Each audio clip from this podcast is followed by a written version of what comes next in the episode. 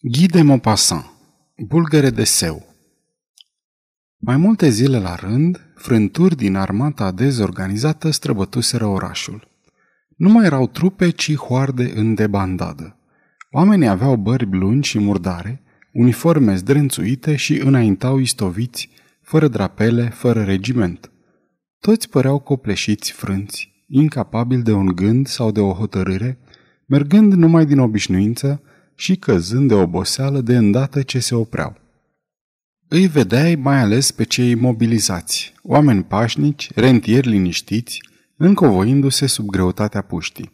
Pe cei din garda mobilă, în stare de alertă, ușor de speriat și gata să se entuziasmeze, pregătiți și de atac, dar și de fugă. Apoi, în mijlocul lor, câțiva pantaloni roșii, rămășițe ale unei divizii măcinate într-o mare bătălie – artileriști întunecați, în rând cu infanteriștii, și uneori casca strălucitoare a unui dragon cu mers greoi, care abia se ținea de pasul sprinten al infanteriștilor.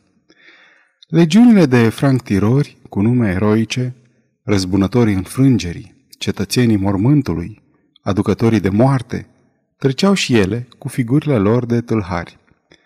Căpeteniile lor, foști negustori de stofe sau de grâne, de seu ori de săpun, războinici de ocazie, numiți ofițeri de dragul banilor lor sau al lungimii mustăților, acoperiți de arme, flanele și galoane, vorbeau cu glas răsunător, discutau planuri de luptă și aveau pretenția că numai ei sprijină Franța muribundă pe umerii lor de fanfaroni. Dar uneori se temeau de proprii lor soldați nelegiuiți, viteji, fără nicio limită, tâlhari și dezmățați. Se spunea că prusacii sunt gata să intre în Rouen. Garda națională, care de două luni încoace făcea recunoașteri foarte prudente în pădurile învecinate, își împușca uneori propriile santinele și se pregătea de luptă la cea mai mică mișcare a vreunui iepuraș pe sub mărăcini, se întorsese acasă.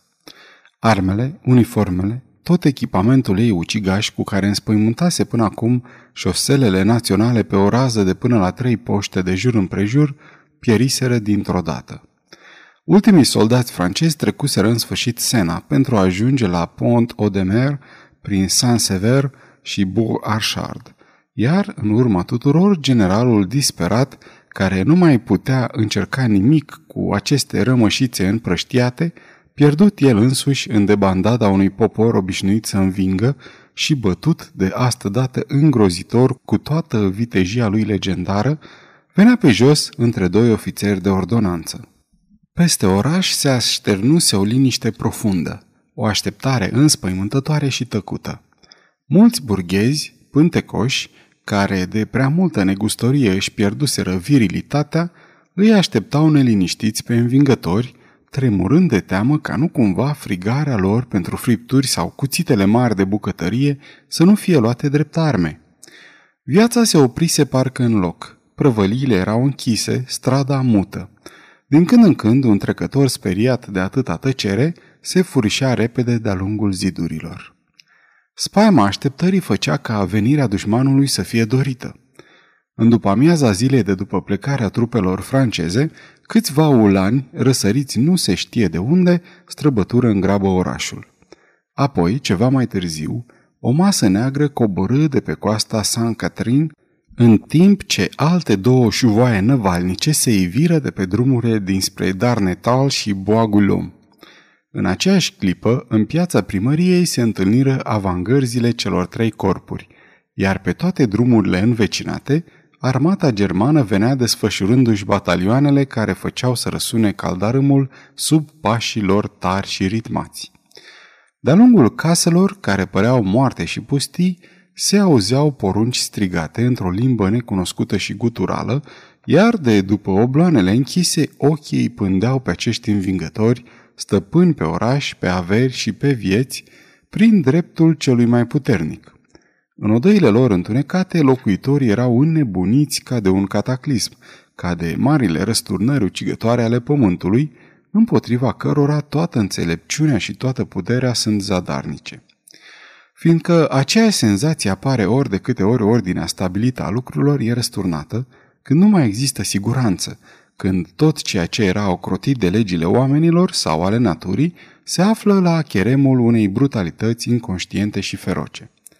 Un cutremur de pământ ce strivește sub casele prăbușite un întreg popor, un fluviu revărsat ce rostogolește în apele lui Davalma, țărani necați, leșuri de boi și grinzi smulse din acoperișuri, sau o armată glorioasă care îi măcelărește pe cei ce se apără, pe ceilalți îi ia prizonieri, jefuiește în numele săbiei și îi mulțumește lui Dumnezeu în larma bubuiturilor de tun, urgii înspăimântătoare ce zguduie în egală măsură orice credință în dreptatea veșnică, orice încredere propovăduită în ocrotirea cerului și rațiunea umană.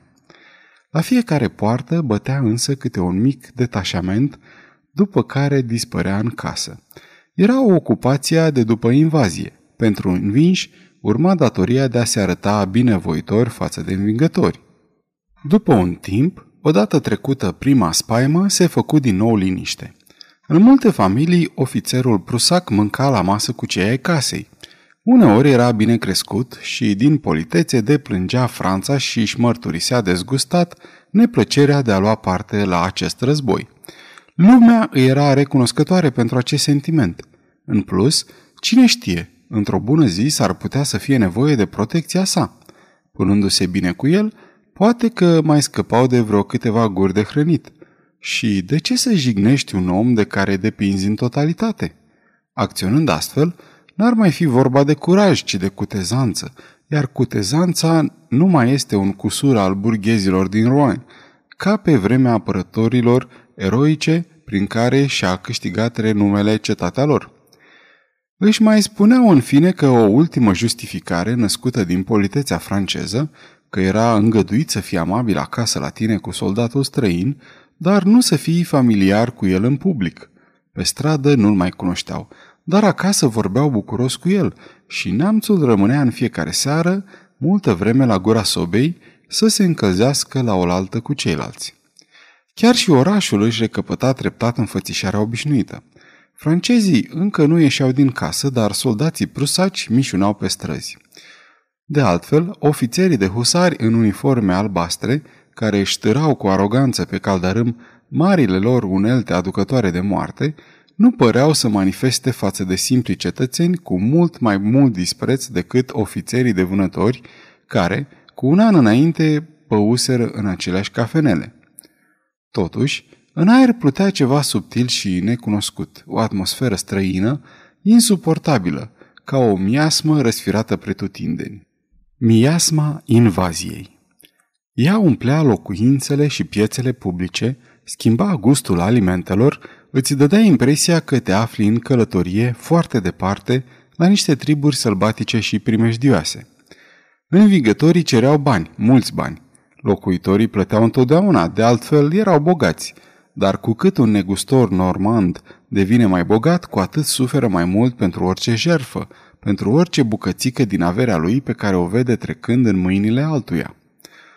Totuși, la două-trei leghe de oraș, în josul râului spre Croaze, Diapendal sau Biezar, luntrașii și pescarii scoteau adeseori de pe fundul apei câte un cadavru de neamț, umflat în uniforma lui, ucis cu o lovitură de cuțit sau de gheată, cu capul sfărmat de o piatră sau aruncat în apă cu un brânci de la înălțimea unui pod.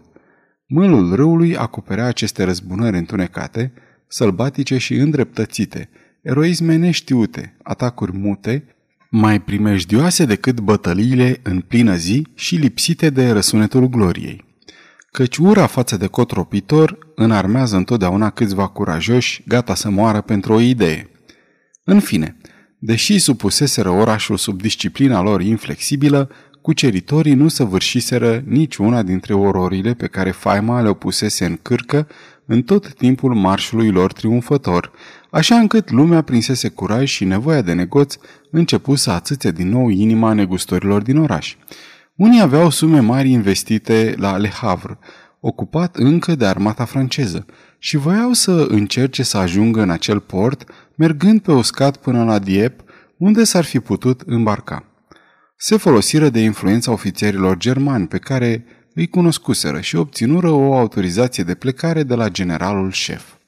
Așadar, Reținându-se pentru călătorie o diligență mare cu patru cai și după ce zece persoane se înscriseseră la proprietarul ei, s-au hotărât să plece într-o dimineață de marți, înainte de revărsatul zorilor, pentru a evita orice aglomerare. De câteva zile pământul înghețase bognă, iar luni, pe la ora 3, nori mari și negri veniți dinspre nord adusese răzăpada care a căzut necontenit toată noaptea până dimineața. În zori, la patru și jumătate, călătorii se adunară în curtea hotelului Normandie, unde trebuiau să urce în trăsură. Erau încă somnoroși și tremurau de frig sub păturile lor. Se deslușeau cu greu unii pe alții în întuneric, iar mormanele de veșminte grele de iarnă făceau ca toate trupurile să semene cu niște popi obezi în anterie lungi. Însă doi se recunoscuseră, al treilea veni spre ei și începură să vorbească. O iau și pe nevastă mea, zise unul. La fel și eu. Și eu. Primul adăugă. Nu ne mai întoarcem la Rouen, iar dacă prusacii se apropie de Le Havre, ne ducem în Anglia. Având aceeași fire, toți aveau aceleași planuri, însă nimeni nu înhăma cai. Un felinar mic, dus de un argat, ieșea la răstimpuri pe o ușă întunecată, dispărând imediat pe alta. Caii izbeau pământul cu copitele, loviturile fiind înăbușite de bălegarul de pe paiele din culcușul lor, iar din fundul grajdului se auzea o voce de bărbat care se răstea la animale înjurându-le. Un zornăit ușor de clopoței anunța că se aduceau hamurile. Zâncănitul se transformă curând într-un freamăt limpede și continuu, ritmat de mișcările animalului care ba se oprea, ba se pornea iar cu o zmucitură bruscă ce însoțea zgomotul sec al unei copite potcovite ce lovea pământul. Ușa se închise brusc, orice zgomot încetă pe dată.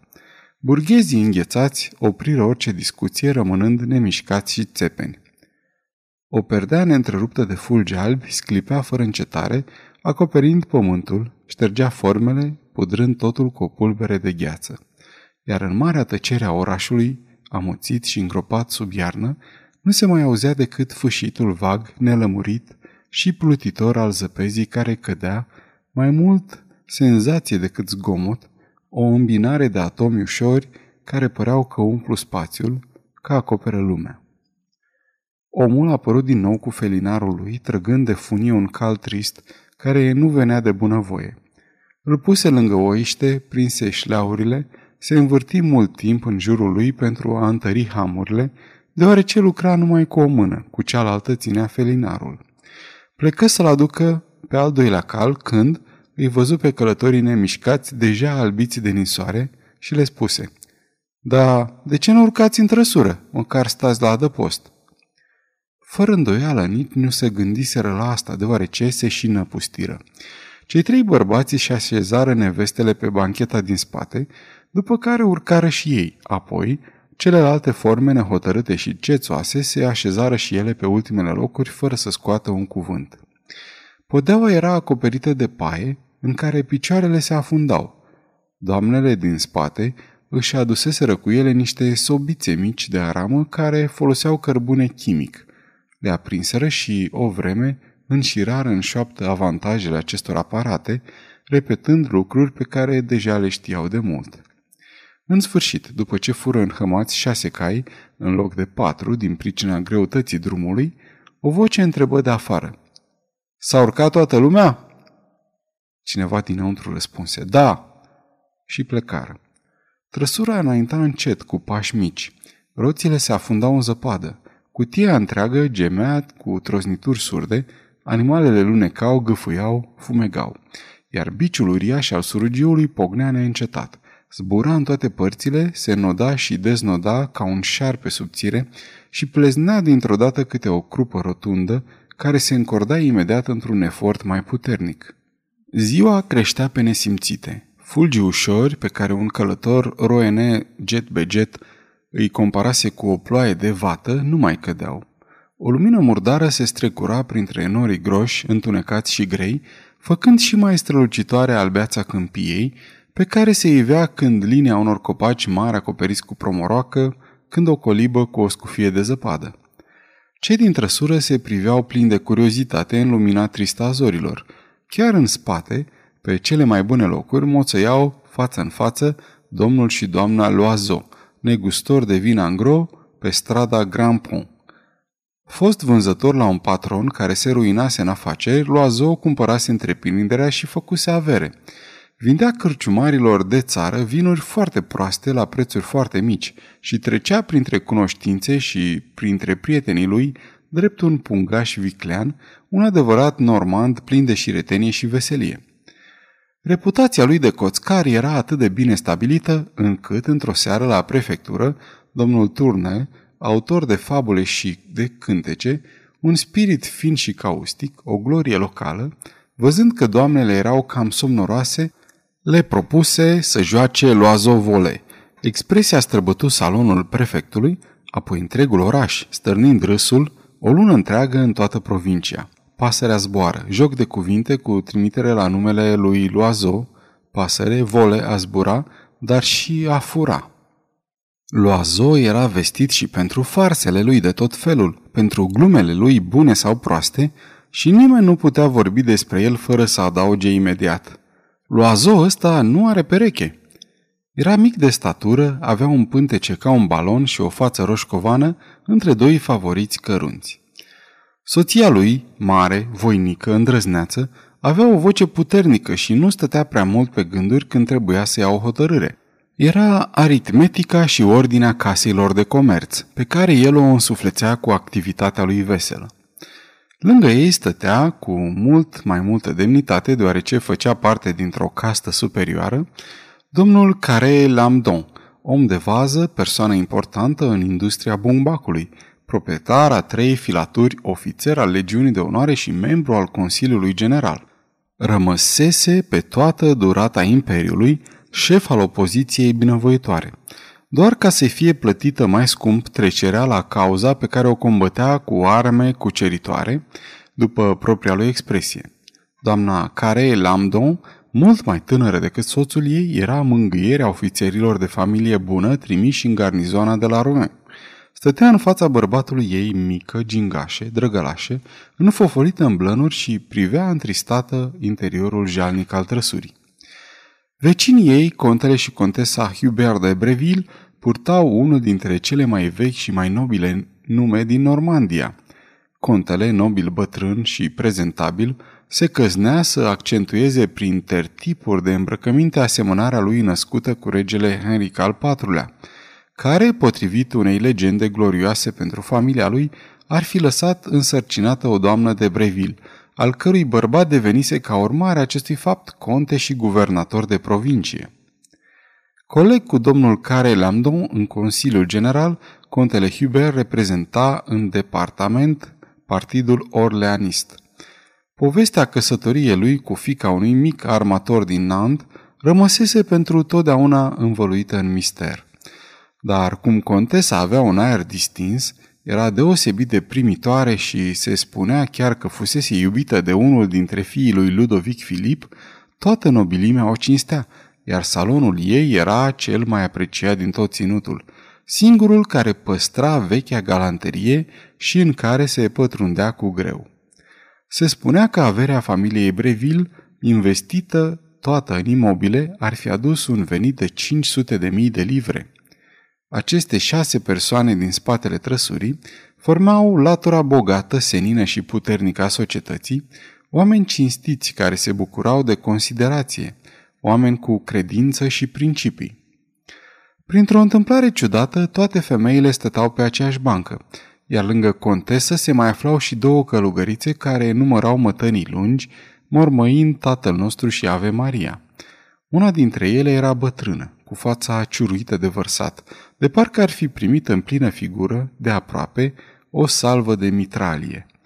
Cealaltă, firavă, avea un chip frumos și bolnăvicios. Un piept de tuberculoasă măcinată de acea credință mistuitoare care dă naștere martirilor și iluminaților.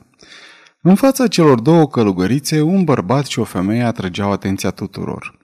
Bărbatul, bine cunoscut, era Cornude, democratul, spaima oamenilor respectabili, care de 20 de ani își muia barba roșcată în halbele tuturor cafenelelor democrate. Împreună cu frații și prietenii lui mâncase o avere frumușică, moștenită de la taicăsu, fost cofetar, și aștepta cu nerăbdare Republica pentru a obține în sfârșit locul meritat după atâtea consumații revoluționare. La 4 septembrie, în urma unei farse, probabil se crezuse numit prefect, dar când să intre în funcție oamenii de serviciu, care rămăseseră singurii stăpâni ai localului, refuzară să-l recunoască, așa încât fusese silit să se retragă.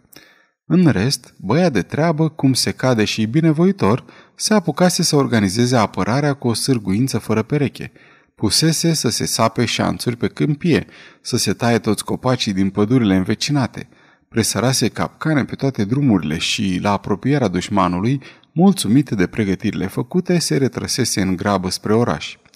Acum se gândea să devină și mai folositor la Le Havre, unde avea să fie nevoie de alte poziții de apărare. Femeia dintre cele numite ușoare era vestită prin corpolența ei timpurie, care i-a tras porecla bulgăre de seu. Era mică, rotunjoară, peste măsură de grasă, cu degetele umflate, gătuite la închieturi ca niște șiraguri de cârnăciori, avea pielea lucioasă și întinsă. Sânii foarte mari și umflați sub rochie. Rămânea însă atrăgătoare și avea căutare, prospețimea ei fiind plăcută la vedere. Chipul era ca un măr roșu, un boboc de bujor gata să înflorească, și doi ochi negri minunați, umbriți de gene dese care întunecau, și o guriță fermecătoare, umedă, făcută pentru sărătări, împodobită cu dințișori strălucitori și microscopici. Și se mai spunea că avea și o mulțime de alte calități neprețuite. De cum fu recunoscută, femeile cinstite începură să își ușotească între ele, iar cuvintele prostituată și rușine publică se auziră atât de tare încât fata înălță capul. Plimbă peste vecinii ei o privire atât de provocatoare și de îndrăznață încât imediat se lăsă o tăcere adâncă și toată lumea plecă ochii, afară de Loazo, care o pândea cu un aer vesel. Curând însă, cele trei doamne, pe care prezența acestei femei le făcuse dintr-o dată prietene, aproape intime, își reluară conversația. Li se părea că trebuie să-și înmănuncheze demnitățile lor de soții în fața acestei nerușinate femei de consum, căci dragostea legală o privește întotdeauna de sus pe sora ei liberă. Cei trei bărbați, uniți și ei de un instinct de conservare la vederea lui Cornude, vorbeau despre bani cu un ton disprețuitor față de săraci. Contele Hubert vorbea despre pagubele pe care le suferise din cauza prusacilor, pierderile de pe urma vitelor furate și a recoltelor pierdute, cu siguranța unui mare senior multimilionar, pe care aceste probleme l-ar pune în curcătură cel mult un an. Domnul Care Lamdon, afectat și el în industria bumbacului, se îngrijise să trimită 600 de mii de franci în Anglia pentru zile negre, așa cum făcea întotdeauna.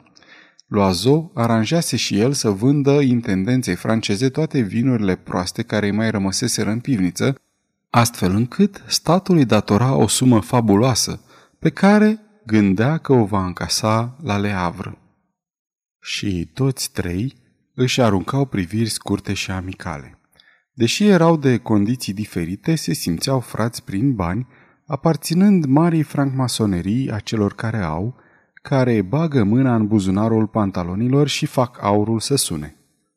Trăsura mergea atât de încet, încât, la ora 10 a dimineții, abia dacă făcuseră patru leghe.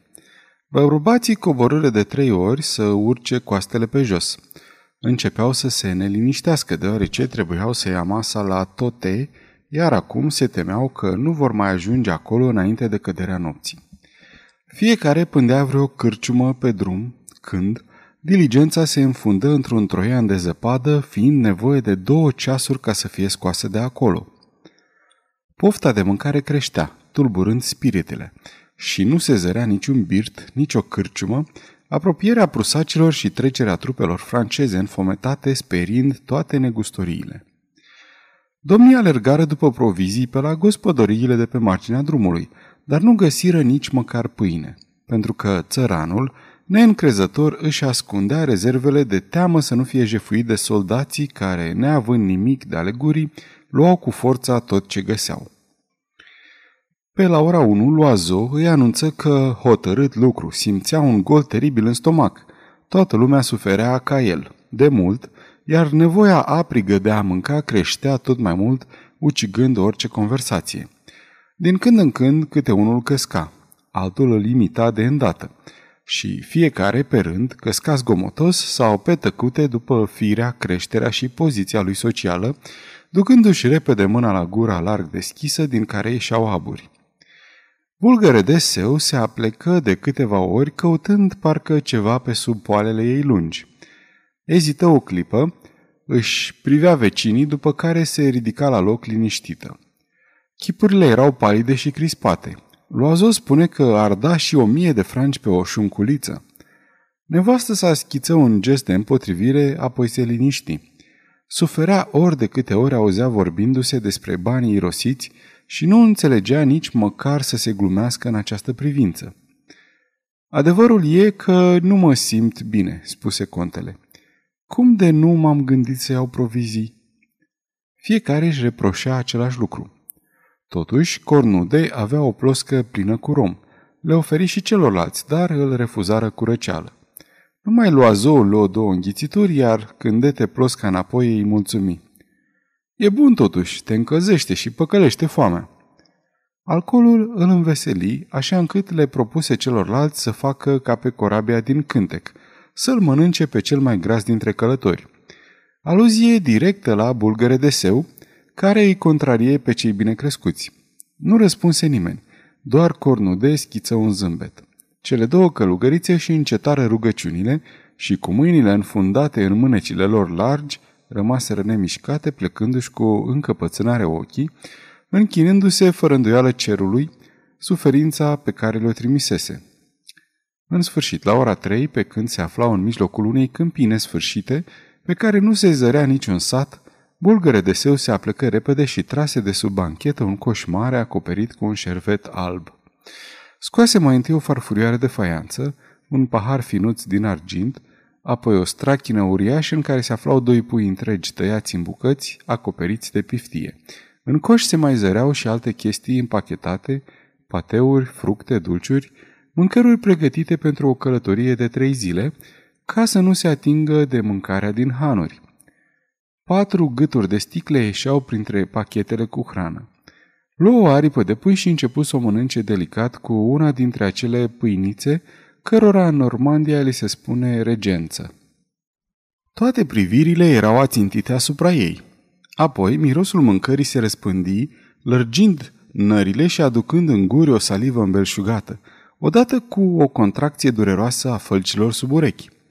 Disprețul doamnelor față de această femeie de moravuri ușoare devenea crâncen, un fel de dorință de a o ucide sau de a o zvârli din trăsură în zăpadă, pe ea, paharul, coșul și merindele ei.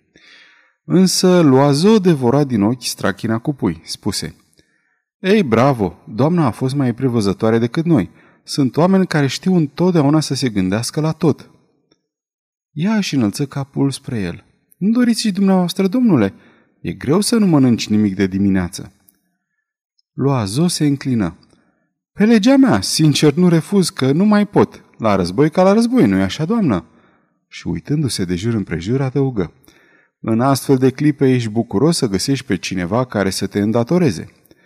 Avea un ziar pe care și-l întinse pe genunchi ca să nu-și păteze pantalonii și, cu vârful briceagului pe care îl avea întotdeauna în buzunar, luă un picior garnisit cu piftie, mușcă din el și mestecă cu o mulțumire atât de evidentă, încât în trăsură se auzi un lung oftat de deznădejde.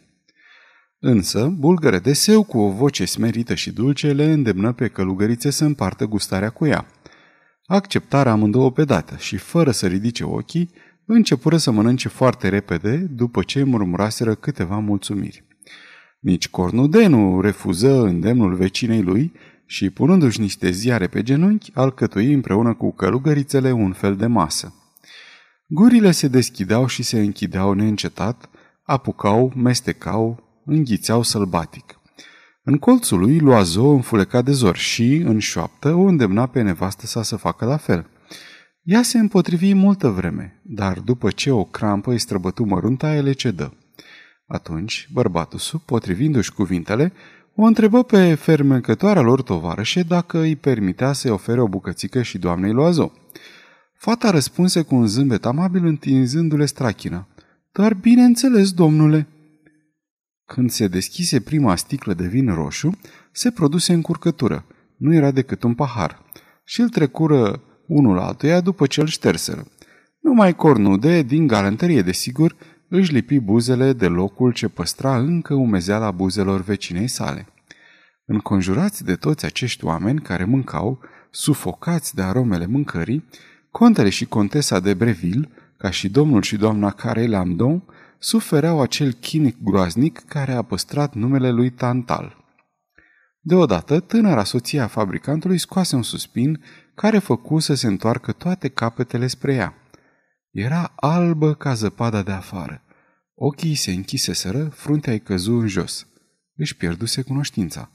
Bărbatusul, înnebunit, cerea ajutorul tuturor. Toți se pierdură cu firea când, cea mai în vârstă dintre călugărițe, sprijinind capul bolnavei, îi strecură între buze paharul lui bulgăre de seu și o sili să soarbă câteva înghițituri de vin. Frumoasa doamnă făcu o mișcare, deschise ochii, zâmbi și cu un glas stins șopti că acum se simțea foarte bine. Dar, ca să nu-i se facă din nou rău, călugărița o îndemnă să bea un pahar întreg de vin și adăugă. Îi este foame, nimic altceva. Atunci, bulgăre de seu, îmbujurată și încurcată, îngăimă privind la cei patru călători care rămăseseră nemâncați. O, Doamne, dacă aș îndrăzni să le ofer acestor domni și acestor doamne... Și tăcu, temându-se de o jignire. Lua zou loc cuvântul.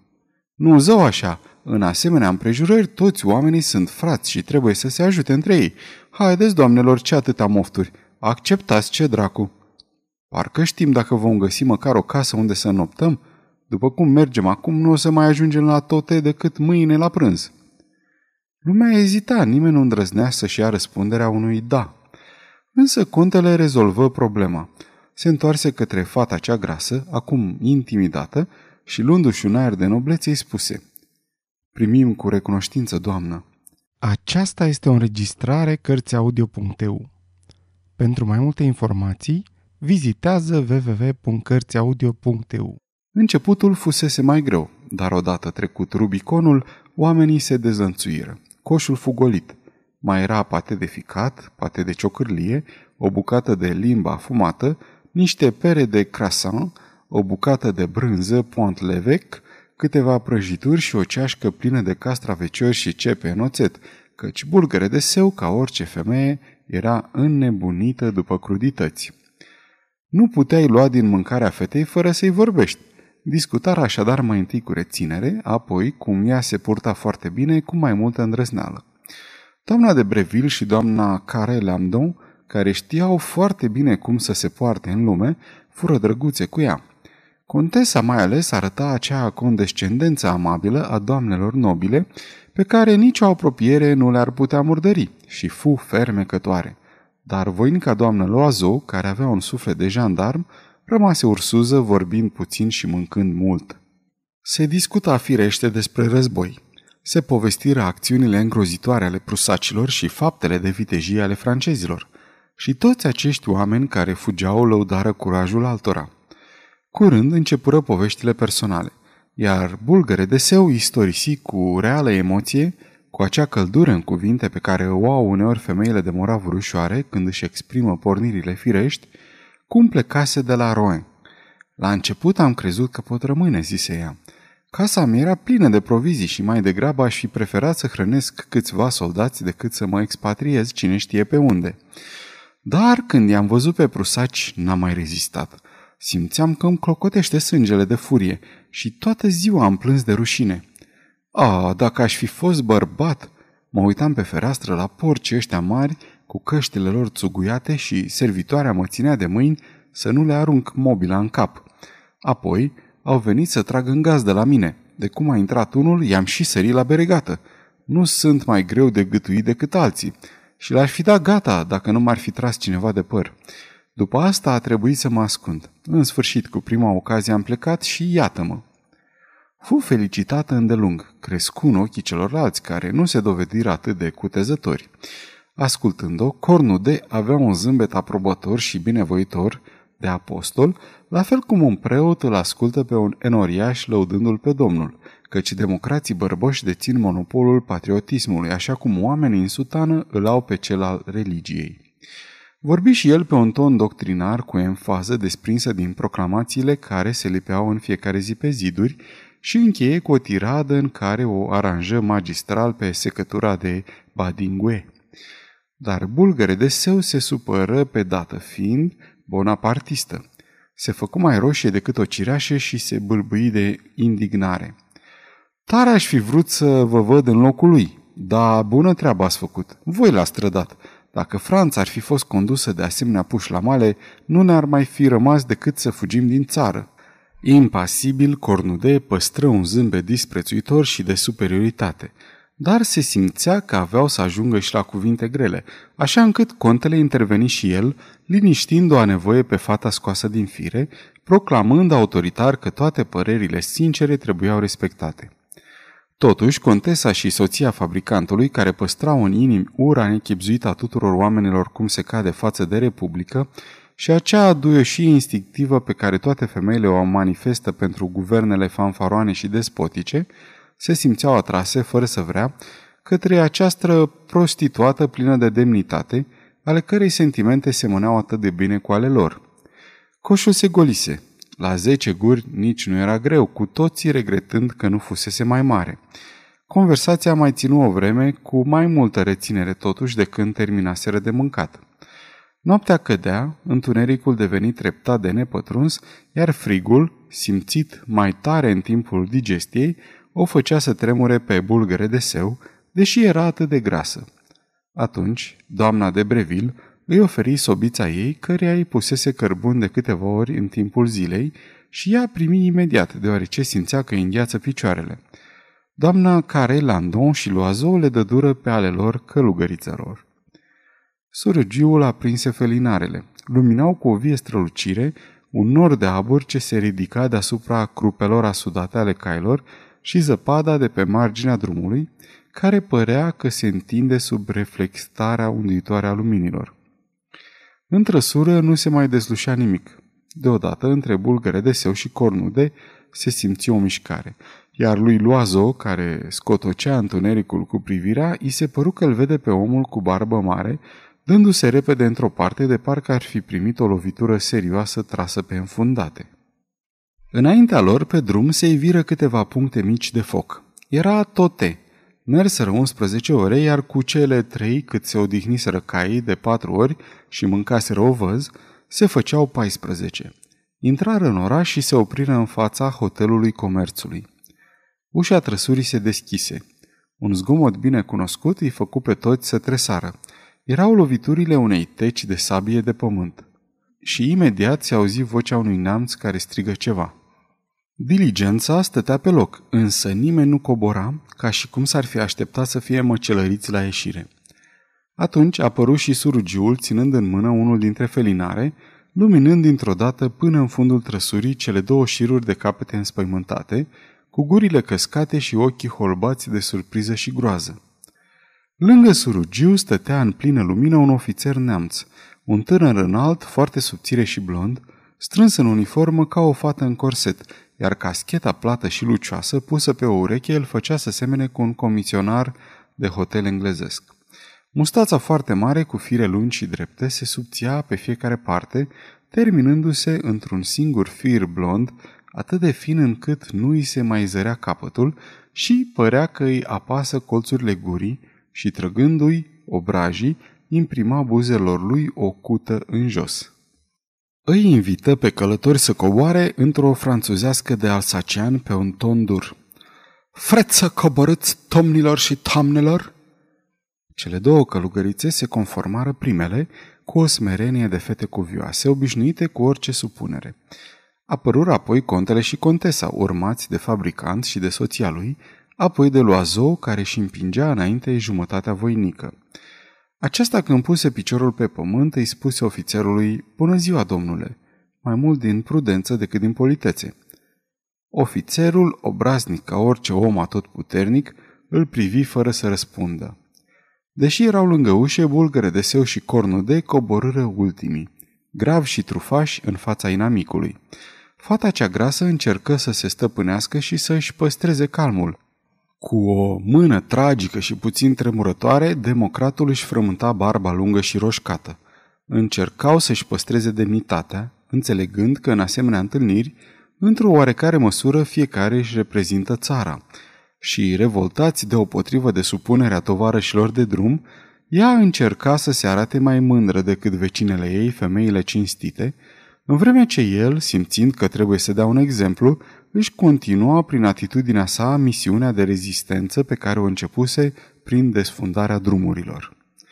Intrară în bucătăria încăpătoarea hanului, iar neamțul, cerându-le autorizația de plecare semnată de generalul șef, pe care erau menționate numele, semnalmentele și profesiunea fiecăruia, cercetând de lung pe fiecare în parte, comparând persoanele cu informațiile scrise.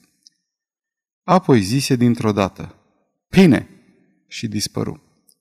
Toți răsuflară, iarăși le era foame. Comandară cina. Mai aveau de așteptat o jumătate de oră ca să fie pregătită, pe când cele două femei de serviciu păreau că se ocupă de problema asta, călătorii merseră să vadă camerele. Erau înșirate pe un culoar lung, care se închidea cu o ușă cu geamuri, pe care era zugrăvit un număr grăitor. Când în sfârșit erau gata să se așeze la masă, apăru însuși stăpânul hanului. Era un fost negustor de cai, un om solid și astmatic, care întotdeauna scotea din gâtlej un fel de șuierături, răgușel și borboloseri de flegmă. Taică-su îi lăsase moșterine numele Folenvi. Întrebă, Cine e domnișoara Elizabeth Rose? Bulgăre de seu tresări. Ea se întoarse. Eu! Domnișoară, ofițerul prusac vrea să-ți vorbească imediat. Mie? Da, dacă dumneata ești domnișoara Elizabeth Ruse. Fata se tulbură, reflectă o clipă, apoi răspunse fără ocol. Probabil, dar nu mă duc. În jurul ei se iscă un freamăt. Toți discutau căutând motivul acestui ordin. Contele se apropie de ea. Greșiți, doamnă, pentru că acest refuz poate crea probleme serioase, nu numai dumitale, dar și tuturor tovarășilor de drum. Niciodată nu-i bine să te împotrivești celor mai puternici. Desigur că acest demers nu ascunde nicio primejdie. Fără îndoială, e vorba de vreo formalitate uitată. I se alăturară cu toți. O rugară, stăruiră, o mustrară și până la urmă o convinseră căci toți se temeau de complicațiile care ar fi putut apărea dintr-o trăznaie. În sfârșit spuse, să știți că o fac numai pentru dumneavoastră. Contesa îi luă mâna și noi îți mulțumim. Fata ieși. O așteptară cu masa. Fiecare simțea o părere de rău că nu fusese chemat în locul femeii violente și irascibile și pregătea în gând răspunsuri banale pentru cazul în care ar fi fost și el chemat. Dar, după zece minute, ea se întoarse, răsuflând greu, roșie caracul, exasperată, îngăimă. A, ticălosul! Toți se grăbeau să afle, dar ea nu spuse nimic. Cum însă contele insista, răspunse cu multă demnitate. Nu, asta nu vă privește, nu pot să vă spun nimic. Atunci se așezară cu toții în jurul unui castron din care ieșea o aromă de varză. Cu toată spaima prin care trecuseră, cina fu veselă. Cidrul pe care soții lua zou și călugărițele îl băură ca să facă economie fu bun. Ceilalți luară vin. de comandă bere. Avea un fel aparte de a destupa sticla, de a turna lichidul, încât să facă spumă, de a-l privi aplecând paharul, pe care îl ridica apoi în fața ochilor în dreptul luminii lămpii, pentru a aprecia culoarea. Când bea, barba lui mare, care păstrase culoarea băuturii iubite, părea că tresare de duioșie. Ochii se uitau cruciși ca să nu piardă nicio clipă halba din vedere. Părea că își îndeplinește singura funcție pentru care se născuse. Ai fi zis că realiza în mintea lui o apropiere și un fel de afinitate între două cele mai mari pasiuni care umpleau viața, berea blondă și revoluția, și, fără îndoială, nu putea să se bucure de una fără să se gândească la cealaltă. Domnul și doamna Folenvi cinau la capătul mesei. Bărbatul, horcăind ca o locomotivă stricată, respira greu, mult prea greu ca să poată vorbi mâncând. Femeia însă nu tăcea o clipă. Își povesti toate impresiile trăite la venirea prusacilor. Ce făceau, ce spuneau ei, îi ura de moarte. Mai întâi pentru că o costau bani, iar apoi pentru că avea doi băieți în armată. Se adresa mai ales contesei, măgulită că stă de vorbă cu o doamnă suspusă. Apoi cobora glasul pentru a spune lucruri mai delicate, bărbatul său întrerupând-o din când în când. Mai bine ai tăcea, doamnă Folenvi. Dar ea nu lua în seamă și continua. Da, doamnă, ăștia nu fac altceva decât să mănânce cartofi și carne de porc, pe urmă carne de porc și cartofi. Să nu credeți că sunt curați. O, oh, nu! Fac mizerie peste tot, vă rog să mă iertați. Dacă i-ați vedea cum fac instrucție câte ziua de mare, stau cu toții pe câmp și marș înainte, marș înapoi, la stânga, la dreapta, măcar dacă ar munci pământul în țara lor sau dacă ar lucra la drumuri. Dar nu, doamnă, militarii ăștia nu sunt de folos nimănui și bietul popor trebuie să-i îndoape ca să nu învețe altceva decât să ucidă.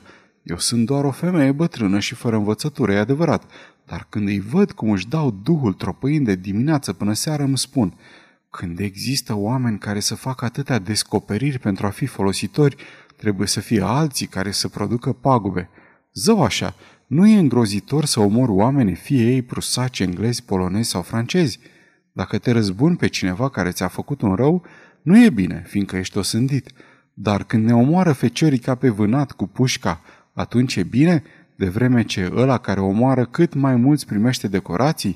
Nu, vedeți dumneavoastră, n-am să înțeleg niciodată lucrul ăsta. Cornude ridică glasul. Războiul este o barbarie când ataci un vecin pașnic. Este, în schimb, o datorie sfântă când îți aperi patria. Bătrâna plecă fruntea. Da, când te aperi e altceva. Dar n-ar fi mai bine să fie omorâți toți regii care îl fac din plăcere? Ochii lui Cornude se aprinseră. Bravo, cetățeanu, spuse el. Domnul care Lamdon cugeta adânc. Deși era un fanatic al capitanilor celebri, bunul simț al acestei țărânci îl făcea să se gândească la belșugul pe care l-ar aduce unei țări atâtea brațe fără ocupație și, prin urmare, păgubitoare, atâtea forțe întreținute fără să producă nimic, dacă ar fi fost folosite în marile activități industriale, pentru a căror desăvârșire ar fi nevoie de veacuri întregi. Loazo se ridică însă de la locul lui și merse să vorbească în șoaptă cu hangiul. Bărbatul gras râdea, tușea, scuipa, pântecele lui uriaș sălta de bucurie la glumele vecinului său și îi cumpără șase butoaie de vin roșu pentru la primăvară, când prusacii aveau să fie plecați. Cum terminară cina, se duseră cu toții la culcare pentru că erau rupți de oboseală. Totuși, Loazo, care urmărise desfășurarea evenimentelor, își băgă nevasta în pat, după care își lipi când urechea, când ochiul de gaura cheii, încercând să descopere ceea ce el numea misterele culoarului. Cam după un ceas auzi un foșnet, se uită repede și o zări pe bulgăre de seu care părea și mai rotunjoară într-un capot de cașmir albastru, ornat cu dantele albe. Ținea o lumânare în mână și se îndrepta spre numărul mare din fundul culoarului, dar pe culoar se întredeschise o ușă și când ea se întoarse după câteva minute, Cornude, rămas la bretele, o urmă. Vorbeau în șoaptă, apoi se opriră. Bulgăre de seu părea că și apără energic ușa odăii. Din păcate, Loazo nu auzeau ce vorbesc, dar cum ei începură să ridice glasul, mai prinse câte ceva. Cornude insista aprins, spunea, Hai, nu fi proastă, ce ai de pierdut?"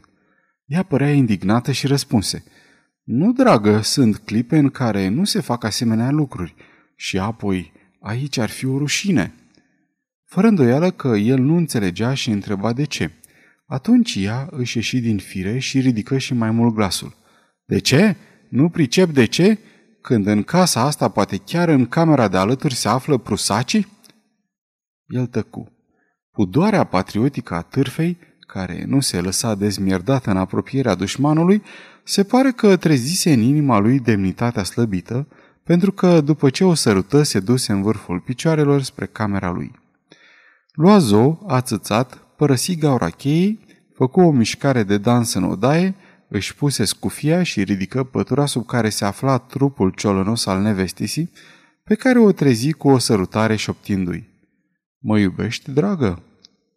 Se făcu tăcere în toată casa. Curând însă, dintr-o direcție neștiută, care putea fi pivnița, la fel de bine ca și podul, se ridică un sfărăit puternic, monoton, regulat, un zgomot surd și prelung, ca un clopot de cazan sub presiune. Domnul Folenvi dormea. Cum se hotărâse ca plecarea să se facă a doua zi, la ora 8, toată lumea se afla în bucătărie, dar trăsura, al cărei coș era acoperit de un strat de zăpadă, zăcea părăsită în mijlocul curții, fără cai și fără surugiu. Acesta a fost căutat zadarnic, în grajduri, în fân, în șoprane. Atunci toți bărbații se hotărâră să cerceteze locurile și ieșiră. Ajunseră în piață, în fundul căreia se afla biserica, iar pe ambele laturi case scunde în care se zăreau soldați prusaci.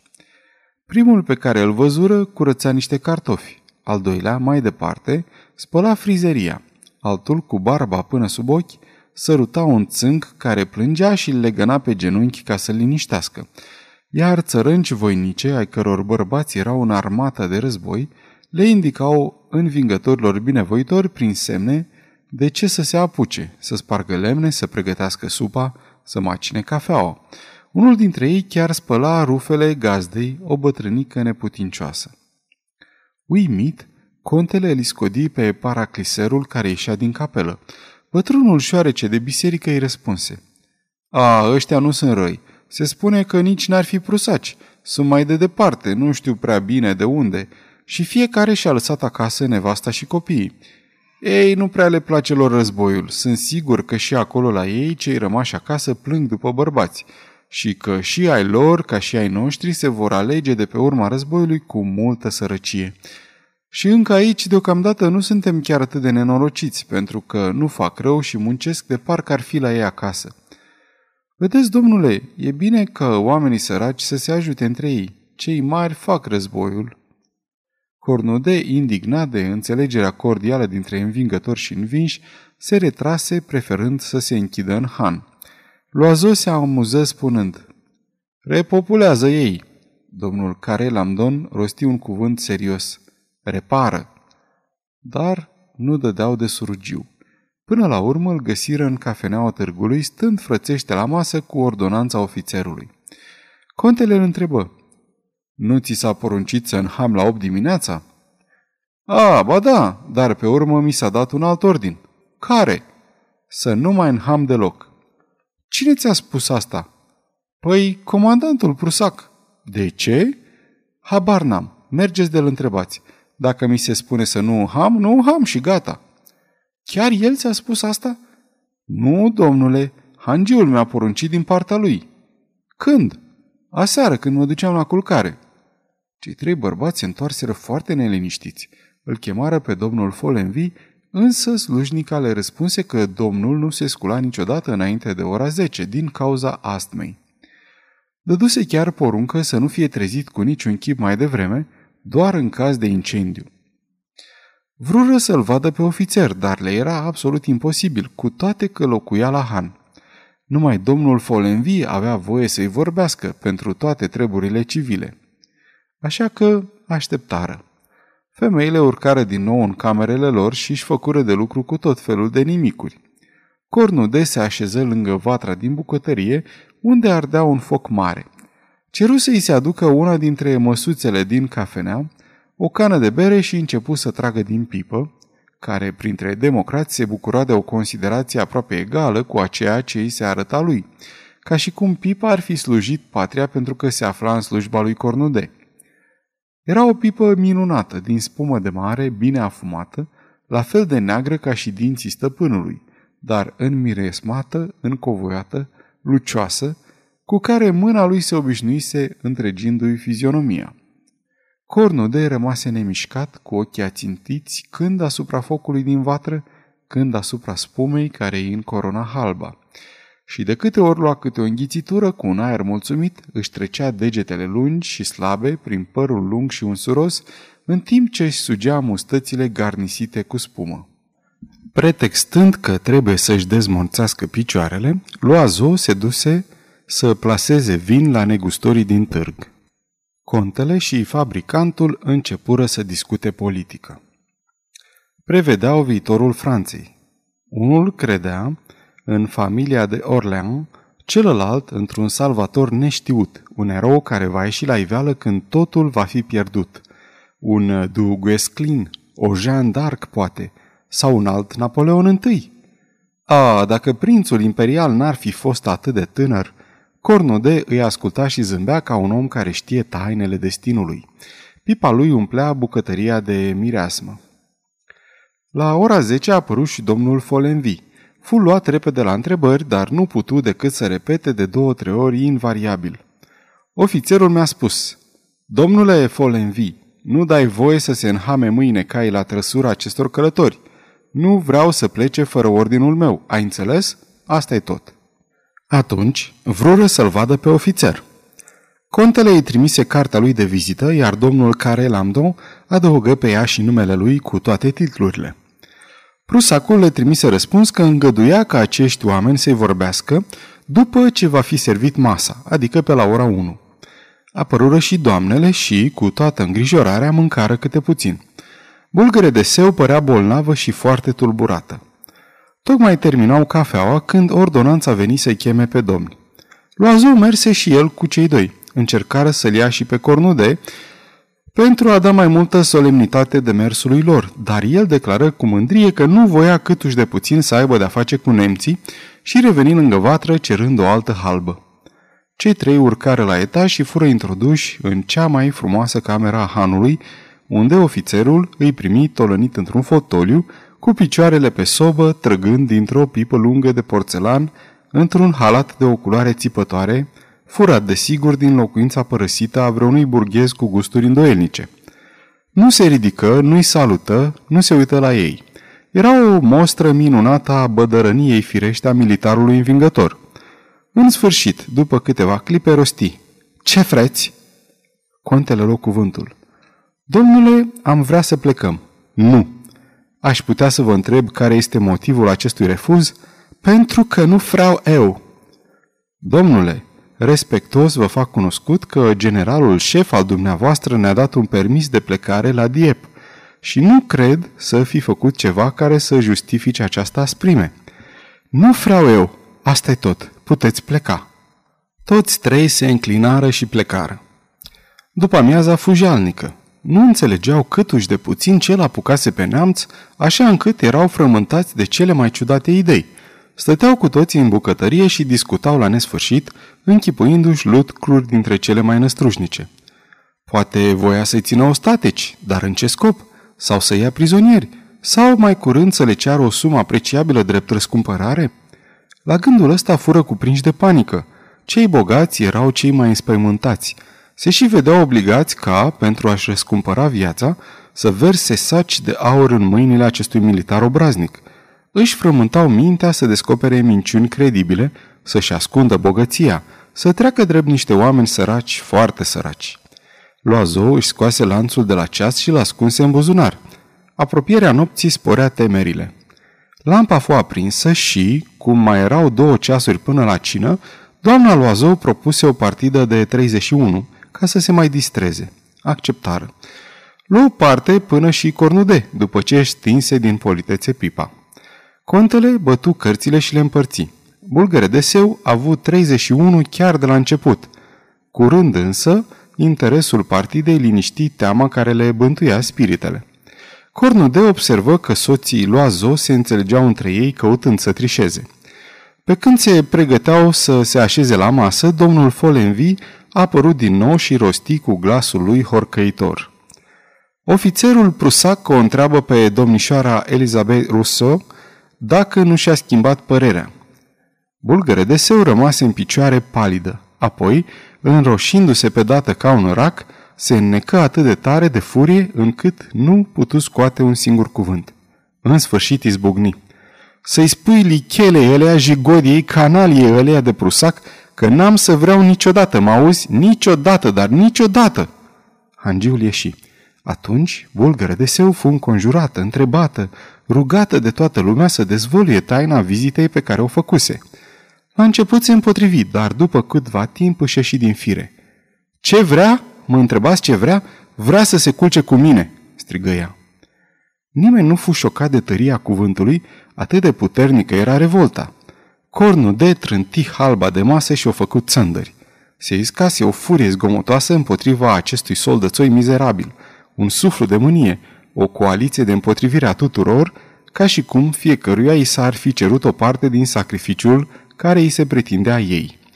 Contele declară dezgustat că acești oameni se purtau asemeni vechilor barbari.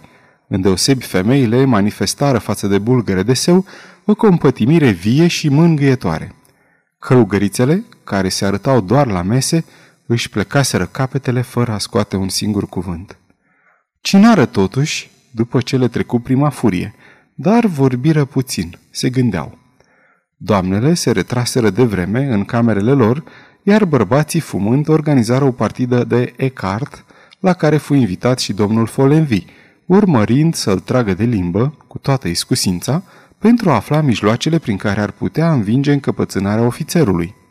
Însă el se gândea numai la cărțile lui, fără să asculte sau să spună ceva și îi repeta la nesfârșit.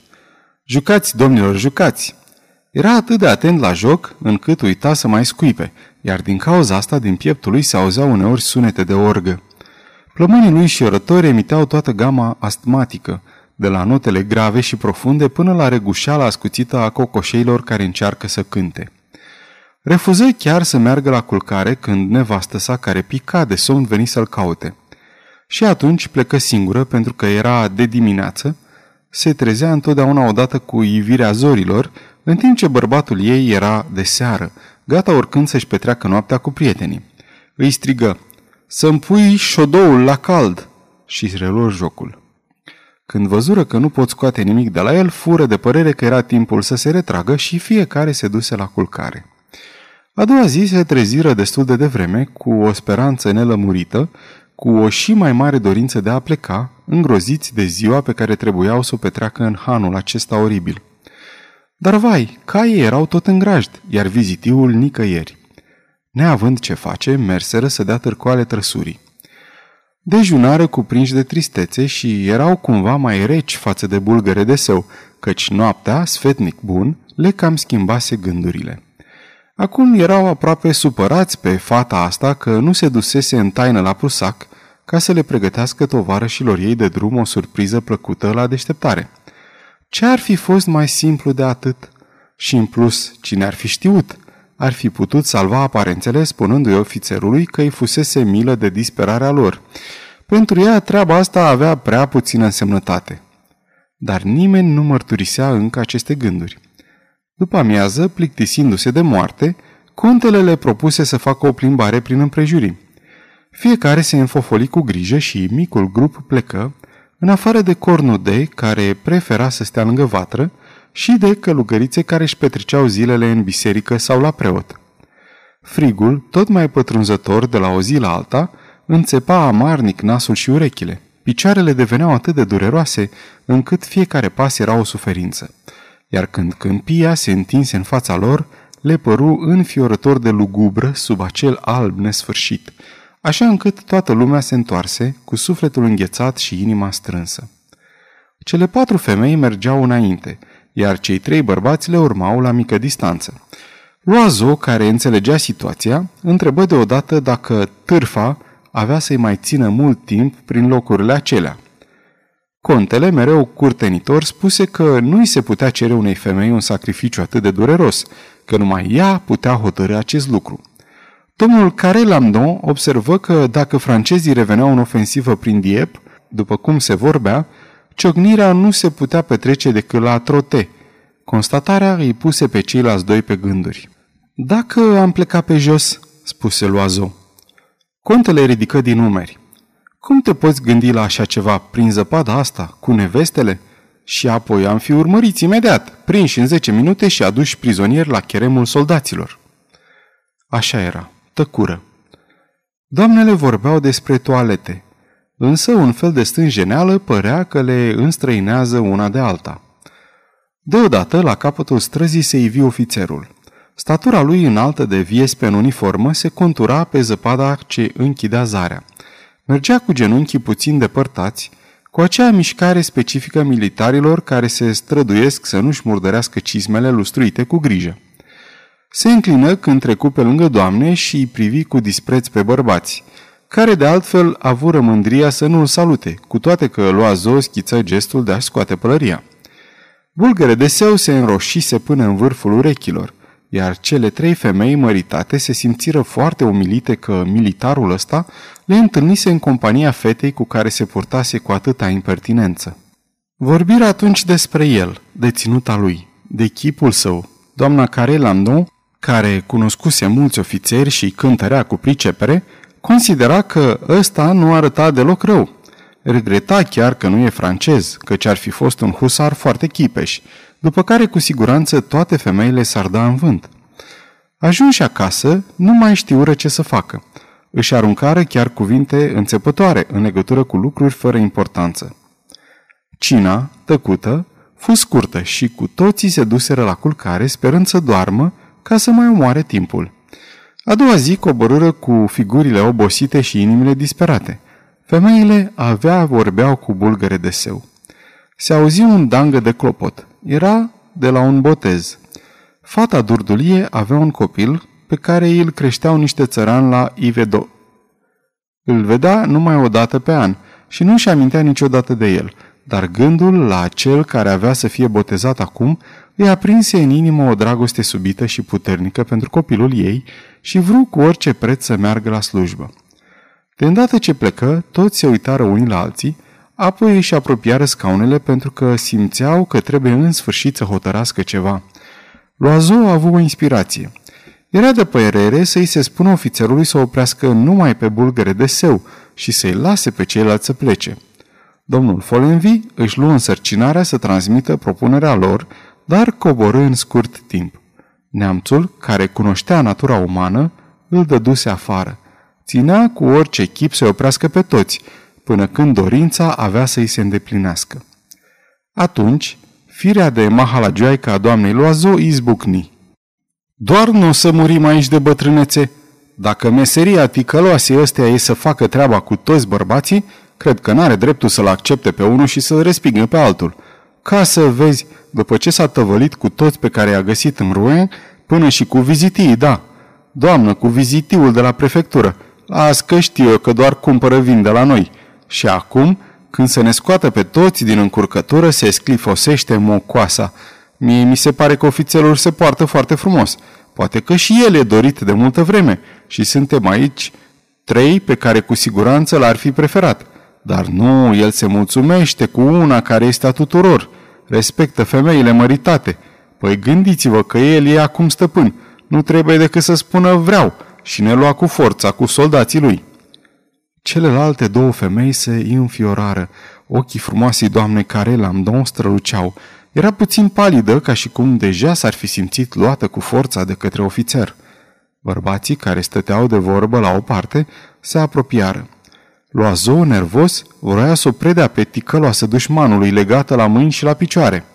Dar contele, care cobora din trei generații de ambasadori, cu o înfățișare de diplomat, era adeptul dibăciei. Trebuie să o facem să se hotărască ea, spuse el. Și începură să comploteze. Femeile se strânseră una în alta vorbind în șoaptă și discuția a devenit generală, fiecare dându-și cu părerea. Totul se petrecu foarte cuvincios. Femeile mai ales găseau întorsături de frază delicate, subtilități fermecătoare, pentru a spune lucrurile cele mai nerușinate. Un străin n-ar fi înțeles nimic, cu atâta grijă erau alese cuvintele. Dar cum poșghița de pudoare cu care e îmbrăcată orice femeie din lumea bună nu acoperă decât suprafața, doamnele se simțeau în largul lor în această aventură de ochiată, distrându-se de fapt nebunește. Se simțeau în elementul lor, pipăind dragostea cu senzualitatea cu care un bucătar lacom pregătește masa altuia. Începură să se înveselească pe nesimțite – Atât de caragioasă li se părea la urma urmei întreaga poveste. Contele spuse câteva glume mai îndrăznețe, dar atât de reușite încât lumea zâmbi. La rândul lui, Loazo scăpă câteva măscării mai piperate de care nimeni nu se simția atins, iar gândul exprimat brutal de nevastă sa domina toate spiritele. Dacă e meseria ei, de ce ar spune unuia da și altuia ba? Drăguța doamnă care Landon părea chiar că se gândește că în locul ei pe ăsta l-a respinge mai puțin decât pe un altul. Asediul fu îndelung pregătit, ca pentru o fortăreață. Fiecare convenia asupra rolului pe care avea să-l joace, a argumentelor de care avea să se folosească, a manevrelor la care avea să apeleze. Puseră la punct planul de atac, vicleniile pe care aveau să le întrebuințeze și surprizele atacului, cu care aveau să forțeze această cetate vie să-și deschidă porțile în fața dușmanului. Cornudei rămânea totuși deoparte, cu totul străin de această problemă. Atenția atât de încordată tensiona spiritele în așa măsură, încât nici nu auziră pe bulgăre de seu întorcându-se. Contele scoase un st ușor, care îi făcu pe toți să ridice privirile. Era acolo. Tăcură brusc și un fel de stinghereală îi împiedică la început să-i vorbească. Contesa, mai obișnuită decât ceilalți cu fățărnicia saloanelor, o întrebă. A fost drăguț la botez!" Grăsuța, încă emoționată, le povesti tot. Și chipurile și înfățișarea oamenilor, chiar și cum arăta biserica. Și adăugă. Este așa de bine să te rogi uneori. Totuși, până la masă, doamnele se mulțumiră să fie amabile cu ea pentru a-i spori încrederea și supunerea față de sfaturile lor. De îndată ce se așezară la masă, începură să aducă vorba de problema care îi interesa. Porniră întâi o conversație vagă despre devotament. Fără citate exemple străvechi, Iudita și Holofren, apoi fără nicio legătură Lucreția și Sextus, Cleopatra, care îi trecuse prin patul ei pe toți generalii dușmani, aducându-i la o slugărnicie de sclavi. Atunci începu să se desfășoare o istorie fantezistă plăzmuită de imaginația acestor milionari inculți, în care cetățenele Romei se duceau la Capua să-l adoarmă pe Hannibal în brațele lor și odată cu el pe locotenenții și falangele lui de mercenari. Fură citate toate femeile care i-au împiedicat pe cuceritori, făcând din trupul lor un câmp de bătaie, un mijloc de dominație, o armă care au învins prin mângâieri eroice, făpturi hidoase sau respingătoare și care și-au jertfit castitatea pentru a se răzbuna sau din devotament.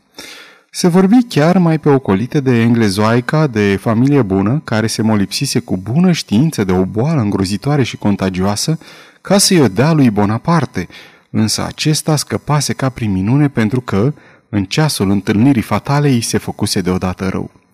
Toate acestea erau povestite cuvincios și liniștit, doar din când în când izbucnea un entuziasm voit pentru a stârni emulația.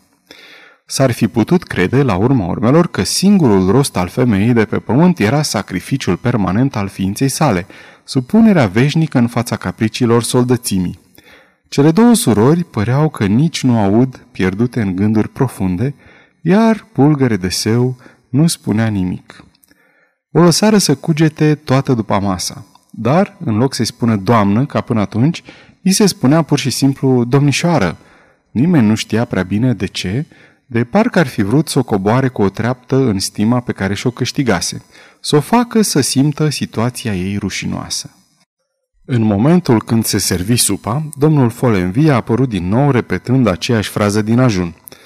Ofițerul prusac o întreabă pe domnișoara Elizabeth Rose dacă nu și-a schimbat părerea. Bulgăre de seu răspunse scurt. Nu, domnule. La cină însă coaliția slăbi. Loazo rosti trei fraze la locul lor. Fiecare se străduia să descopere exemple noi, fără a găsi totuși ceva. Când contesa, probabil fără să se gândească în prealabil, simțind o nevoie nedeslușită de a cinsti religia, o întrebă pe cea mai vârstnică dintre călugărițe despre faptele mari din viețile sfinților. Mulți înfăptuiseră acte care în ochii noștri ar trece drept crime – Însă biserica iartă ușor aceste fără de legi când sunt săvârșite într-o slava Domnului sau pentru binele aproapelui. Era un argument puternic și contesa se folosi de el. Atunci, fie printr-o înțelegere mută, o bunăvoință ascunsă în care excelează toți cei ce poartă haina bisericească, fie pur și simplu datorită unei neînțelegeri fericite, a unei prostii îndatoritoare, Bătrâna călugăriță aduse un sprijin extraordinar conspirației. Părea sfioasă, dar se dovedi îndrăsneață, limbută, violentă. nu era câtuși de puțin tulburată de șovăielile cazuisticii. Doctrina ei semăna cu un drug de fier.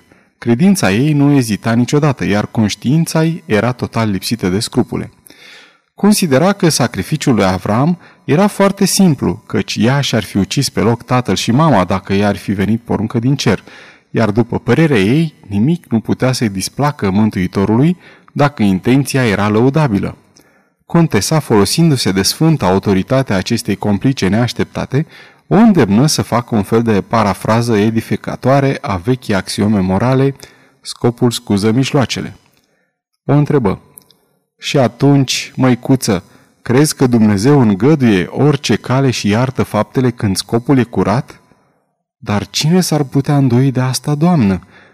O faptă care în sine ar fi de condamnat, devine adeseori lăudabilă prin gândul care a inspirat-o. Și continuare la fel, lămurind intențiile lui Dumnezeu, prevăzându-i hotărârile, făcându-l să se intereseze de lucruri care cu adevărat nu-l priveau câtuși de puțin. Toate acestea erau învăluite discret, cu abilitate. Însă fiecare cuvânt al cuvioasei fecioare străpungea împotrivirea indignată a curtezanei. Apoi conversația se îndepărtă puțin de subiect, femeia cu mătănii la gât vorbi despre mănăstirile ordinului din care făcea parte, despre stareța ei, despre ea însăși, despre vecina ei drăgălașe, buna soră Sant Nisefor. Fuseseră chemate la Le Havre pentru a îngriji în spitale sutele de soldați care zăceau bolnavi de variolă. Îi descrise pe acești nenorociți și vorbea amănunțit despre boala lor. Și în timp ce ele erau oprite din drum de toanele acestui prusac, un mare număr de francezi, pe care poate că i-ar fi salvat, erau pe cale să moară. Specialitatea ei era tocmai să îngrijească pe ostași. Fusese în Crimea, în Italia, în Austria și pe când își povestea campaniile, se dovedi dintr-o dată a fi una dintre acele călugărițe cu surle și trâmbițe ce par a fi făcute anume să meargă pe câmpul de luptă, să ridice soldații în larma bătăliei și să își potolească cu un singur cuvânt mai bine decât comandanții pe soldățoii indisciplinați. Era o adevărată soră bum-bum-bum, al cărei chip răvășit, crestat, de numeroase cute, părea icoana pustiirilor războiului. După ce încheie, nimeni nu mai spuse nimic, atât de grozav părea efectul. De îndată ce terminară de mâncat, urcară cu toții în camerele lor și nu mai coborâre decât a doua zi, destul de târziu. Dejunul fu liniștit. Seminței aruncată în ajun, i se lăsa timp să încolțească și să dea rod. Contesa le propuse să facă o plimbare după masă. Și atunci contele, așa cum conveniră în ajun, o luă de braț pe bulgăre de seu și rămase cu ea în urma celorlalți. Îi vorbi pe un ton familiar, părintesc, puțin disprețuitor, tonul pe care îl folosesc bărbații așezați cu fetele de teapa ei, numind-o copile drag, privind-o de la înălțimea poziției lui sociale și al indiscutabilei lui onorabilități. Intră de la început în miezul problemei. Va să zic că preferi să ne lași aici, expuși, ca și dumneata la toate violențele care s-ar putea declanșa în caz că trupele prusace ar suferi o înfrângere, mai degrabă decât să consimți la una dintre acele concesii pe care le-ai făcut adeseori în viața dumitale? Bulgăre de seu nu răspunse. Îi vorbi cu blândețe, cu înțelepciune, cu duioșie. Știu să rămână domnul conte, arătându-se în același timp curtenitor când era nevoie, măgulitor, amabil, preamări serviciul pe care avea să l facă, vorbindu-i despre recunoștința lor. Apoi, dintr-o dată, o tutui vesel. Și știi tu, dragă, că se va putea lăuda că a avut parte de o fată frumoasă, cum nu prea au ei în țara lor. Bulgăre de seu nu răspunse și se întoarse la ceilalți. De cum ajunseră acasă, urcă în odaia ei și nu se mai arătă deloc. Toți erau foarte neliniștiți. Ce avea de gând? Dacă se împotrivea în continuare, era vai de capul lor. Sună și ora cinei. O așteptară zadarnic. Domnul Folenvi veni și anunță că domnișoara Ruze nu se simțea prea bine și că se puteau așeza la masă. Cu toții își ciuliră urechile. Contele se apropie de Hangiu și șopti. S-a rezolvat? Da.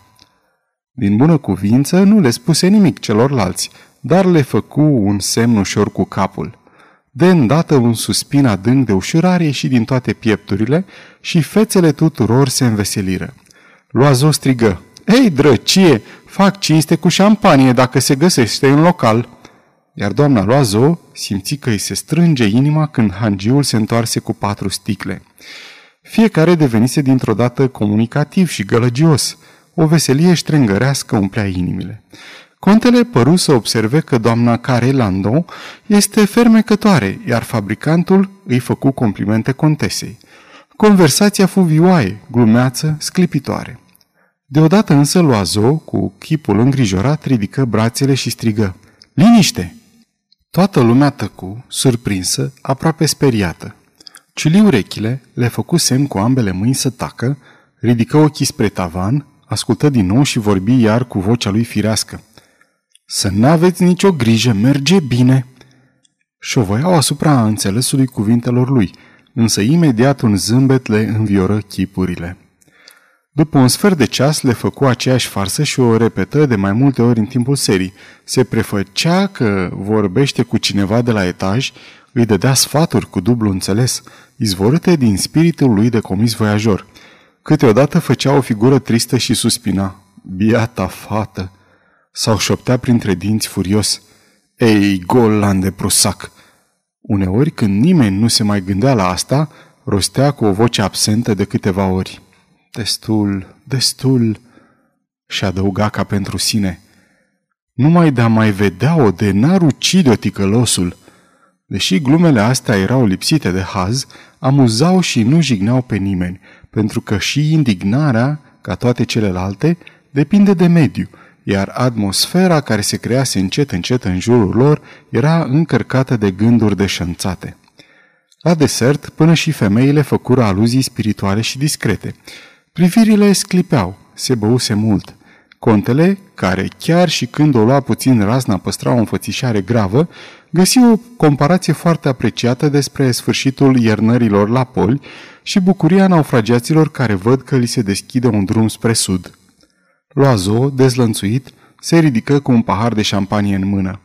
Beau pentru eliberarea noastră! Toată lumea se ridică în picioare, fu aclamat. Până și cele două maici, la solicitarea doamnelor, se înduplecară să-și moaie buzele în vinul spumos, pe care nu-l gustaseră niciodată. Spuseră că seamănă cu o limonadă acidulată, dar că era mai delicat. Loazo rezumă situația. Păcat că n-avem un pian să tragem un cadril. Cornude nu spuse niciun cuvânt. Nu făcuse niciun gest. Părea cufundat în gânduri foarte grave și la răstimpuri, cu un gest furios, se trăgea de barba lui impresionantă, de parcă ar fi vrut să o mai lungească. În sfârșit, pe la miezul nopții, când își luară rămas bun unii de la alții, Loazo, care se clătina pe picioare, îl lovi dintr-o dată peste pântece și îi spuse bolborosind. Nu prea ai haz în seara asta, nu spui nimic, cetățene!" Însă cornul de ridică brusc fruntea și își lăsă privirea strălucitoare și furioasă să lunice peste întreaga adunare. Vă spun tuturor că ați făcut o ticăloșie!" Se ridică, iar când ajunse la ușă, mai rosti odată. O ticăloșie! Și dispăru. La început, înghețară cu toții. Loazo, luat pe neașteptate, rămăsese ca un prost, dar își căpătă îndrăzneala și începu să râdă cu hohote repetând. Sunt prea acri, bătrâne, sunt prea acri. Pentru că ceilalți nu princepeau, le povesti misterul culoarului. Atunci izbucni o veselie nemaipomenită. Doamnele făceau un haz nebun. Contele și domnul care Lando râdeau cu lacrimi. Nu le venea să creadă. Cum? Ești sigur? Voia să... Vă spun că l-am văzut cu ochii mei. Și el a refuzat? Pentru că prusacul era în camera de alături. Nu se poate. Vă jur. Contele se înnăbușea. Fabricantul se ținea cu mâinile de burtă. Loazo continuă. Așa că vă închipuiți că în seara asta nu-i vine să facă haz câtuși de puțin. Și toți trei pufneau iar în râs, prăpădindu-se, înecându-se. Se despărțiră, dar doamna Loazo, înțepătoare din fire, îi spuse bărbatului ei, pe când se băgau în pat, că viezi pe aia de doamnă care Lamdo râsese cam albastru toată seara – Știi că femeilor, când e vorba de uniformă, pe legea mea le este tot una dacă e prusac sau francez. Mai mare rușinea, Dumnezeule mare!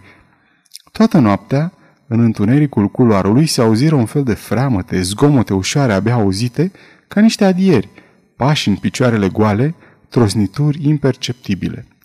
Probabil că lumea a dormit foarte târziu pentru că pe sub uși se strecurară multă vreme raze de lumină. Șampania are și astfel de efecte. Se spune că tulbură somnul.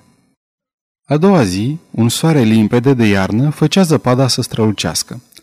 Diligența, în sfârșit cu cai înhămați, aștepta în fața ușii, în vreme ce o armată de porumbei albi, înfoiați în penele lor dese, cu ochii roz pătați, în mijloc, cu un punct negru, se plimbau cu gravitate printre picioarele celor șase cai, căutându-și hrana în bălegarul fumegând pe care îl scormoneau.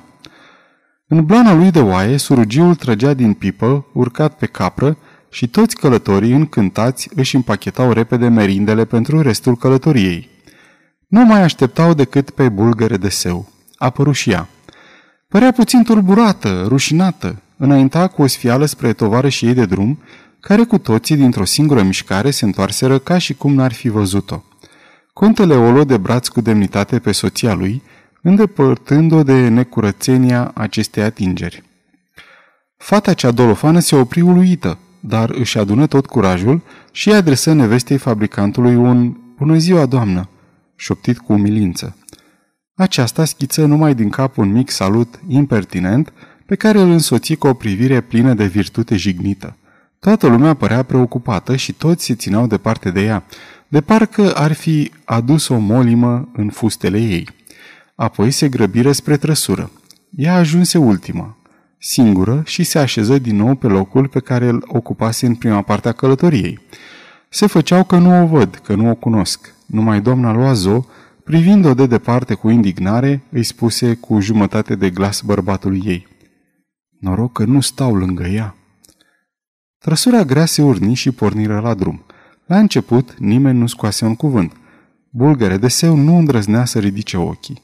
În același timp, se simțea înfuriată împotriva tuturor vecinilor ei, umilită că cedase, mânjită de sărutările prusacului, în brațele căruia o aruncaseră cu ipocrizie. Dar contesa, întorcându-se spre doamna care Lando, rupse curând tăcerea stânjenitoare. Cred că o cunoașteți pe doamna Destrel." Da, suntem prietene. Ce femeie încântătoare, fermecătoare, cu adevărat o fire de elită, de altfel și foarte cultivată și artistă până în vârful unghiilor. Cântă minunat și desenează perfect. Fabricantul stătea de vorbă cu contele și prin larma geamurilor zgâlțite răzputea câte un cuvânt. Cupon, scadență, primă, termen. Loazo, care șterpelise de la Han cărțile de joc învechite, slinoase, pe cât fusese răfrecate cinci ani la rând de mesele neșterse, începu o partidă de bezighe cu nevastă sa. Călugărițele își luară mătănile lungi atârnate la brâu, se închinară în același timp și începură să-și miște repede buzele, din ce în ce mai repede, precipitându-și murmurul vag ca pentru un concurs de rugăciuni și din când în când sărutau o iconiță, se închinau iarăși și o luau de la capăt cu mormăitul iute și neîntrerupt. Cornul de cugeta imobil. După trei ore de drum, Loazo își strânse cărțile și spuse Mi s-a făcut foame. Atunci nevastă s-a desfăcut un pachet bine legat, de unde scoase o bucată de friptură de vițel. O tăie în felii subțiri și egale și începură amândoi să mănânce. Dacă am face și noi la fel, zise contesa. Toți o încuvințară și ea desfăcu merindele pregătite pentru ambele familii. Dintr-un vas lung, pe al cărui capac se vedea un iepure de faianță, indicând faptul că înăuntru se afla mâncare de iepure, se viu un pateu îmbietor în care vine albe de slănină străbăteau carnea neagră a vânatului, amestecată cu alte cărnuri tocate mărunt. O bucată mare de șvaițăr, învelit într-un ziar, mai avea încă imprimat în pasta lui unsuroasă cuvintele fapte diverse. Cele două călugărițe desfăcură un colac de cârnat care mirosea usturoi, iar Cornude, afundându-și mâinile în același timp în buzunarele uriașe ale paltonului lui larg, scoase din unul patru ouă tari, iar din celălalt un colț de pâine. Le curăță, zvârli cojile în paiele de sub picioarele lui și începu să muște din ele, fărmituri galbene îi cădeau în barba mare, răsfirate ca niște steluțe. În graba și spaima plecării, bulgăre de seu nu se mai putuse gândi la nimic. Privea exasperată, sufocată de furie, la toți cei care, în jurul ei, mâncau liniștiți. Întâi fu cuprinsă de o mânie clocotitoare și deschise gura ca să le strige tot adevărul într-un val de ocări care îi veneau pe limbă. Dar nu putu scoate un cuvânt, atât de tare o sufoca disperarea. Nimeni nu o privea, nu se gândea la ea. Se simțea înnecată în disprețul acestor ticăloși cinstiți, care întâi o sacrificaseră și apoi o azvârliseră ca pe un lucru murdar și inutil. Se gândi atunci la coșul ei plin de bunătăți, pe care el înfulecaseră cu lăcomie, la cei doi pui lucitori de gelatină, la pateurile, la perele, la cele patru sticle de vin roșu, iar furia îi se muie deodată, ca o funie prea întinsă care se rupe, și simți că e gata să plângă. Se sili din răsputeri, se încordă, își înghiți suspinele ca un copil. Însă lacrimile veneau, străluceau la marginea pleoapelor și imediat două picături mari îi se desprinseră din ochi, rostogolindu-se încet pe obraj. Le urmară repede altele, izvorând ca picăturile de apă dintr-o stâncă, și începură să cadă una după alta pe rotânjimea plină a sânului ei. Stătea dreaptă, privind fix înainte, cu chipul palid și nemișcat, sperând să nu o vadă nimeni. Dar contesa băgă de seamă și făcu un semn bărbatului ei. Acesta ridică din numeri ca și cum ar fi vrut să spună, Ce vrei, nu-i vina mea. Cu un zâmbet mut de triumf, doamna Loazo șopti. Plânge de rușine. Cele două maici începuseră iar să se roage, după ce înveliseră într-o hârtie bucata de cârnat rămasă.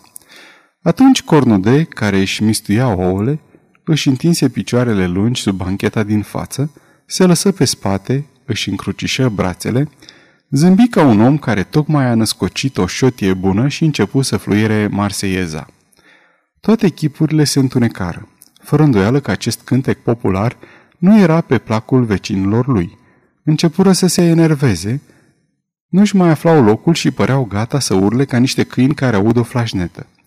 El își dădu seama, dar nu se opri. Pe alocuri îngâna și cuvintele.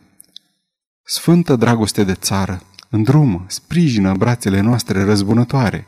Libertate, libertate preiubită, luptă împreună cu apărătorii tăi. Trăsura alerga mai repede, deoarece zăpada se întărise.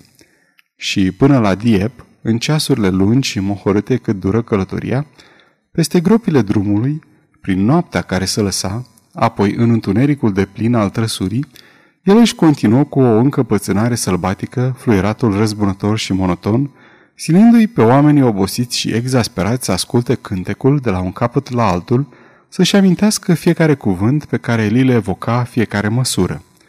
Iar bulgăre de seu plângea într-una. Și uneori, un suspin pe care nu-l putuse înăbuși, răzbătea între două versuri în întuneric. Sfârșit.